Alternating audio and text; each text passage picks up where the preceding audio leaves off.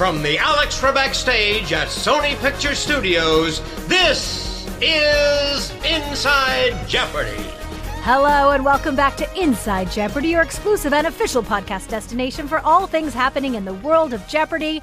I'm Sarah Foss, and I'm joined today in the pod by the fantastically fashionable Buzzy Cohen. Well, thank you for having me, Sarah. I'm a little disappointed that our own bongo man, Michael Peterson Davies, couldn't join us. You know, he kind of called out that he did not hear bongos in that version, but of course, true Jeopardy fans would know that I was referencing the big drums added to the goat theme. Okay. I don't really think of those as bongos. No, they're not. I'll go with that. As you heard me say on the pod, I'm a little sad that I haven't been given an instrument. Nor have I. What do you picture me playing? You're the conductor. Oh, you're running the show. Okay. All right. The maestro. There we go. The maestro Foss. I feel Sarah it. Foss. I feel it. Well, I hope you had a great Valentine's Day last week. I did, although I was surprised to log into Twitter.com and see some of our fans create some interesting and exciting, and I will say fun, Valentine's content. Yes, of course, our social and digital team did the more official Jeopardy Valentines featuring Sam Buttrey's, you know, I'd wager the maximum amount permitted by law on you. I actually caught up with Sam this week, and he loved it, no surprise. He thought, you know, not only have you made it when you get invited to Masters, but when you get your own Valentine, you really have made it. So those were kind of the more official ones. Yes. Ken's, of course, said, you're the goat in my heart. Amy said, you make me feel like $1,382,800. But then there were the off-brand ones. Yes. And thank you, Satara_99 on Twitter. I got a Valentine, so yes, did you. Yeah. Yes. I think I actually got two. Oh, well. But who's counting? I got one. But I got I'd be clueless without you, Valentine. Yeah, I got the let's make it a 2-day total point affair. There was I forget what the other one was, and it was like a picture that had been pulled off of Instagram of me. I was mentioning to our podcast producer Alexa earlier that I think this actually started around All Stars when all the All Star captains had Valentine's made. But interestingly enough, back in, what was that, 2019? Yes. When All Stars happened, we were not alerted that that was going to happen. So I just woke up on Valentine's Day and I realized, hey, maybe I should take a closer look at those name and likeness rights I granted to Jeopardy. Ooh. Huh? Next time. Hey, you know what? It's all for the greater good. All in good fun. Because we just want to promote people, whether it's on Valentine's Day or any day. And before we move on, today is actually President's Day. So I have a question for you. I know you love it when I do not prep you with the question, Sarah. I love it so much. Who is your favorite president?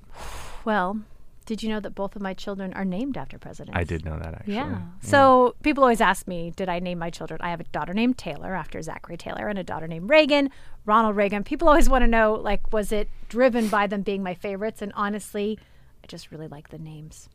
So you've dodged the question, though. Who is your favorite president?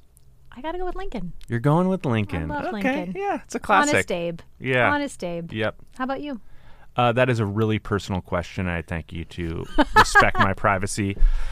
I actually almost named Reagan Lincoln. Really? Yes. In the hospital, we still had no name. There was an app. By the time I had my second child, it was like Tinder. You would like, you and your husband or in your case, your wife, both get on it and you swipe left or right, depending on if you like names. And then when there are matches, and Lincoln was a match for us. That's such a good way to do it. And also Reagan was. So there you have it. My presidential could have been named after a car, and, too. Birth story. Yeah. Amazing. Now, another thing that's really been catching on the World Wide Web, if you will, is our announcement last week on the pod. Michael Davies talked with Ike Barinholtz. He accepted Michael's invitation to compete in the 2023 Tournament of Champions. Lots of people, lots of feelings about this. Of course. You know, you got everyone from Luigi de Guzman, who will be in that ToC. Yeah. He's one of four in the syndicated season who has already qualified. He says, heck yeah, welcome to the Jeopardy ToC, Ike Barinholtz. But then we had a lot of people who wanted to bring up the fact. They're thinking, you know, we're putting Ike in this ToC. He's going to take away a spot from an earning regular player. Hey, everyone, I just want to remind you, the ToC is an annual event now. It used to be that we would just kind of play until we had enough people to bring us to a field of 15, and then we would host the ToC. That's not happening anymore. It is an annual event. Keep in mind, we had a field of 21 contestants last year. We're up to, with Ike, 5. Yeah. So I want people to know the people who deserve and earn a spot in this year's ToC, they will get it. And none of those spots will be taken away by Ike Barinholtz. I mean, as you're saying, it used to be every 1.5 to 2 years-ish, and there would be 15 people. Now it's every year you're getting 21 slots. And or not 21. Or not 21. Who, I mean, that's the thing. Who knows? Producer's discretion. We want the best contestants playing in the ToC. Mathematically, we could have a field of, 81. We could have a field of 81. Yep. People are also, quick to say, Ike may not fare so well in the ToC. Well, guess what? It's Ike himself who is saying, I may get clobbered, but how about the fact that he wants to get in there and compete? He's part of Learned League. He auditioned for the regular show. He wants his shot, but he's in no way, coming in cocky like, hey, I'm going to take this whole thing. Absolutely. And I think, it's a game. It's a game. And I think Ike really enjoys the game. He wants to play. He wants to have fun. He wants to do a good job. And also there are people in the past who have said, the college tournament people shouldn't. We have a lot of college tournament people who have made it to the finals. Teachers tournament people say it's not at the same level as the regular season. Colby Burnett won.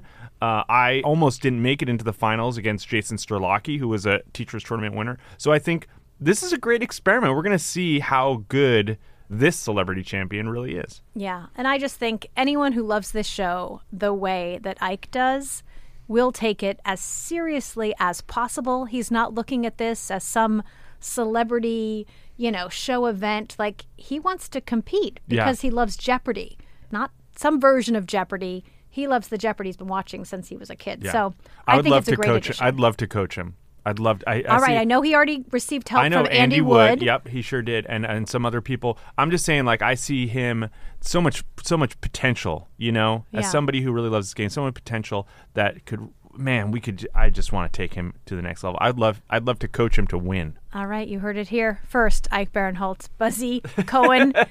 You are his Rocky. Yes, and exactly. He just wants to take you to the next to the next level. I'll be your Mickey. All right. Well, just a quick reminder, again, tonight is the kickoff of our high school reunion tournament. So that is going to run for the next 3 weeks. We've done something really special. We've put up all of their original episodes because, as you remember, the contestants that are competing in the high school reunion tournament initially competed in season 35. We had 2 teen tournaments that year because we had this incredible field of students. So you can go back on our YouTube channel. You can watch all of their original episodes, see how they performed then, and tune in today to start seeing how they're going to perform now. It's so fun to take a look at how much they've evolved in just a few short years. And Michael Davies was so impressed because, again, he's always talking about our player development, our young champions, you look at Mateo Roach and how good they were in their initial run. And now, how much better will they be as they get older, as they learn more? Well, these kids, I call them kids. Young people. These students or recent graduates are just a really... adults. Recent adults. Is that a word? Let's go with it. Okay. These recent adults... feels wrong. That feels wrong. Are a great reflection of how much you can learn in just a few short years. And I think all of them really represented that so well. So I can't wait to get into that. But right now, we've got to get into the recaps. So let's cue the beep. Factor's ready-to-eat meals make eating better every day easy. When my schedule gets busy, it's nice to have pre-prepared, chef-created, and dietitian-approved meals delivered right to my door. With over 35 different options a week to choose from and over 55 nutrition-packed add-ons, make your weekly meal planning even more delicious and easy with Factor. Plus, Factor meals are 100% ready to heat and eat, so there's no prepping, cooking, or cleaning up. Get started today and have a feel-good week of meals ready to go. Head to factormeals.com/Jeopardy50 and use code Jeopardy50 to get 50% off. That's code Jeopardy50 at factormeals.com/Jeopardy50 to get 50% off. We hear from so many interesting people on this podcast about their love for learning. What if you could learn from the world's best all in one place? You can with Masterclass. With Masterclass, you can learn from the best to become your best. Masterclass is the only streaming platform where you can learn and grow with over 200 of the world's best for just $10 a month. And you can access Masterclass on your phone, computer, smart TV, or even in audio mode. Confidently navigate the media with the influential, intellectual Noam Chomsky. Use science to solve your problems with Bill Nye, or learn from the past with Pulitzer Prize-winning historian Doris Kearns Goodwin. I personally enjoy James Clear's class that is helping me build smarter habits to help tackle daily challenges. Right now, our listeners get an additional 15% off any annual membership at masterclass.com/Jeopardy. That's 15% off at masterclass.com/Jeopardy. Masterclass.com/Jeopardy. Oops. All right, on Monday, Mira Hayward returned to compete against Jeff Payne and Kendra Westerhouse. This was a close Jeopardy round. All three players ended within $800 of each other, Kendra going in with just that small lead. I have to say, one of my favorite moments from the Jeopardy round was TV catchphrases for 1,000. It was a clue about Mork, this double talk, Orkin sign-off, what is Nanu Nanu? And then all of a sudden we go to break, and Ken does his best Nanu Nanu. He grabbed his ears and everything. Incredibly impressive. I have to say, I was excited to see Mira. Was hoping Mira might go on a little bit of a longer run. Yeah. It was just like, you know, there are these people that you just can tell they're having a good time. Just so genuine. I also loved when she had spoken in her contestant interview about appearing on the Antiques Roadshow as an even younger person. Was she a recent adult back then? No, she was a child. But the Antiques Roadshow posted the video. They're like, "We remember you," and they posted that video of her. It was very, very sweet. Yes, even in her interview, you know, in Monday's game, when she thanked her boss at the podcast that she writes for at Noble Blood, saying, "Thank you for giving me the opportunity to write a random episode that worked for Jeopardy." I love when things happen just out of the blue. Yeah. Obviously couldn't have expected that she would have known about that. In this game, though, Double Jeopardy, another tight round, 7, 8, and 9 correct responses for all three of our players. Everyone with a 5-digit score at the end of Double Jeopardy. That's always a sign of a great game and a really good competition. But it was Kendra who had that lead going into final with the help of a late daily double. Yeah, Kendra converting on both those daily doubles in the Double Jeopardy round to have just a small lead over Mira and Jeff. But she was able to convert on Final Jeopardy, and the rest, as they say, is history. So Kendra is now our champion going into Tuesday's game against Lauren Bell and Blaine Smith. Kendra got off to a slow start, but she found a daily double, strung together enough correct responses to take that small lead heading into Double Jeopardy. Double Jeopardy, more of the same. She found both daily doubles late in the round. Now, she missed the first one, but then she earned back $2,000 on the second one. Blaine, in second place, he battled his way through the round, narrowly avoiding the runaway. Yep. Kendra gets the last clue. She's got exactly double Blaine's score. We're thinking Final Jeopardy is going to be interesting, but it's not. It's not interesting. Yeah, there are all these mathematical models about, you know, when second place has exactly half or two-thirds and all that stuff. So there's a lot of interesting game theory stuff to be had here. Kendra making an interesting call here with a $0 wager. Yeah, she said that she thought it'd be fun to go into sudden death. Fun. Wow. Yeah. You know who didn't think it would be fun? Blaine. Blaine did not think it would be fun. Blaine, he just didn't want to win. Yeah, you know, Blaine's in a tough position. You bet it all and you either go into a sudden death or you lose by $1 or you go down to zero and you're finishing in third place. Right. So at this point, at least, he goes home with $2,000. Yep. All right. Now, we do have to point out, Kendra wrote Hallie's comment with just one L. Ken commented on it. But remember, if it doesn't change the pronunciation, and half the people call it Haley's comment anyway, we still accept it. So that's the reasoning behind that. Also want to point out, in Double Jeopardy, there was a clue, the ghost of Tom Joad for $1,200, looking at a Hudson Super 6 named for its 6 of these. Feel the presence of the Joads who converted one into a truck and piled in. We were going for a 6-cylinder engine. Lauren did respond with what are pistons. We did stop down for this. We did discuss it, but it wasn't named for the pistons. It was named for the 6-cylinder. So just want you to know, we thought about it too. We did the research. We stopped down, and we were confident that we came up with the correct response on that one. All right, moving on to Wednesday with Kendra going for her third win, this time facing Stephen Webb and Jason Carpenter. Stephen really, took a while to get going, although did get that daily double in the Jeopardy round. Really made the move with that second daily double in Double Jeopardy, a $7,000 daily double to go into a $6,000 lead and getting final correct. A very well-played game by Stephen. And another game with great scores from all three of our players heading into Double Jeopardy. So this was tough competition for whoever came out ahead. People on Reddit seem to love Stephen. They called him relatable, likable. He himself responded on Reddit, "Thanks, I was basically terrified the whole time." And then Kendra followed up with, "I can vouch for this. Stephen was shaking, but still killing it on the buzzer." Yeah, I think that is, even as a contestant, that's a pretty relatable experience. I likened my first time being on the show as to trying to answer questions while being on Splash Mountain or like a roller coaster or something. Wow. Yeah. Which I know you love roller coasters and Splash Mountain, but I don't know if I'd want to play Jeopardy while doing that. So. Exactly. There is a certain tight-grippedness to it, but Stephen comes out victorious and is our champion going into Thursday's game where he faces Allie Miller and Brad Weinstock. Oh, and Brad Weinstock. Guess whose book he used to prepare? He posted on Instagram that he used my book to prepare, and I thought that was very sweet. And I actually sent him a DM on Friday just saying what, a great game he played and that I hope the book helped. And he said it really did help him get his head and his heart in the right place because he was, he was like, I wasn't having fun preparing and I was putting a lot of pressure on myself. And I think, he said it really helped with his mindset. I just want to say, even though he did not win, he really played a great game out there. Well, when I think of you, Buzzy, I also think of someone whose head and heart is always in the game of life. That's my Valentine for you. Oh. In the Jeopardy round, Stephen was dominating. He had a perfect 13 for 13 correct responses, an early true daily double. He comes into Double Jeopardy, another perfect round, 9 for 9. Brad split the two daily doubles and was just out of reach, unfortunately. Mm-hmm.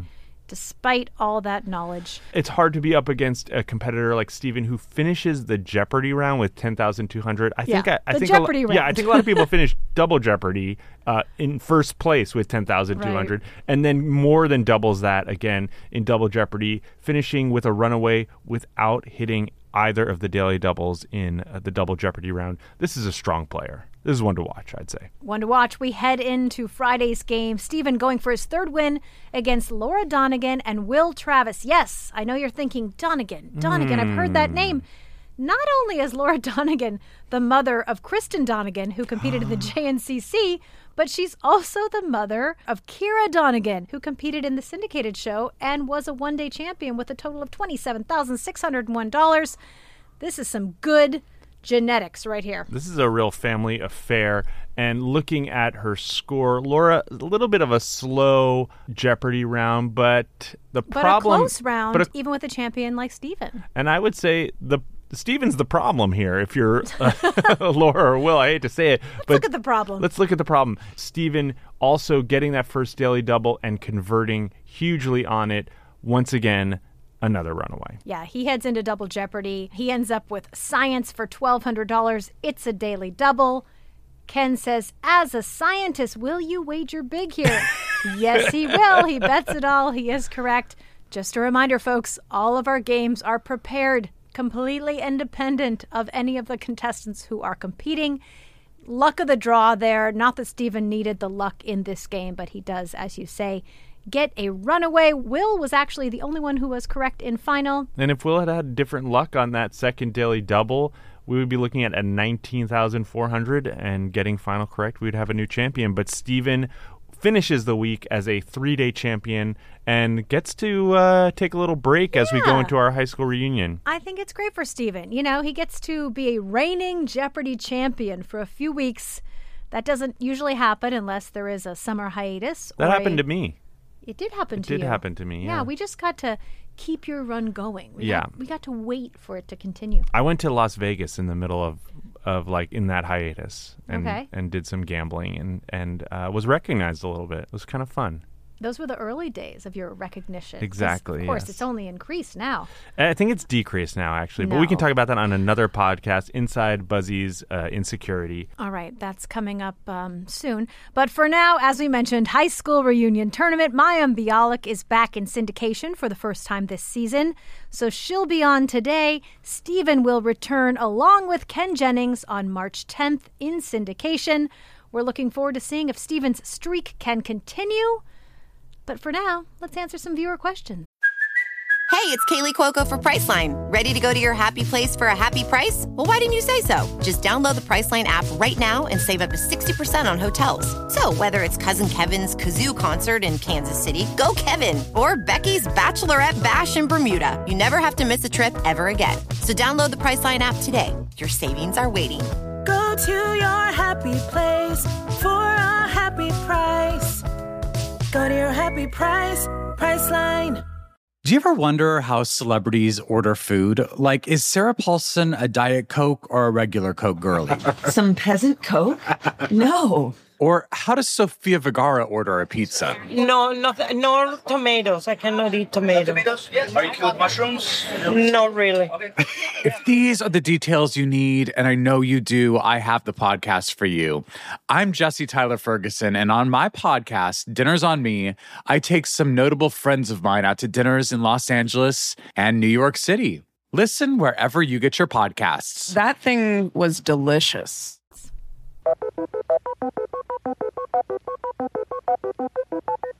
Odd Manufacturer 963 on Reddit asks, if there's a 2-day tournament with cumulative scoring, like at the end of a typical ToC, why is this person avoiding saying a 2-day total point affair? But okay. Mm-hmm. And one player finishes the double Jeopardy round with a negative score. Unlikely, I know, but not impossible. Does that get deducted from what they score on the other day, or is it just zeroed out? It is zeroed out. Ah. Yeah. The only time we've actually seen this in the past was in GOAT. Right. A certain Brad Rutter, unable to have a positive score.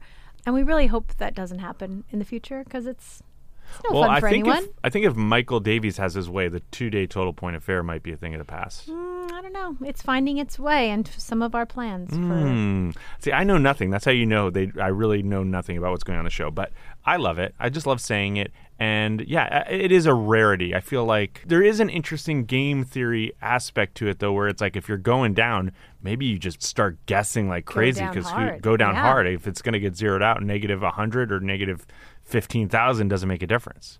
Well, I will say the High School Reunion Tournament features a 2-day total point affair. I'm excited. And I'm just going to tease that it does not disappoint.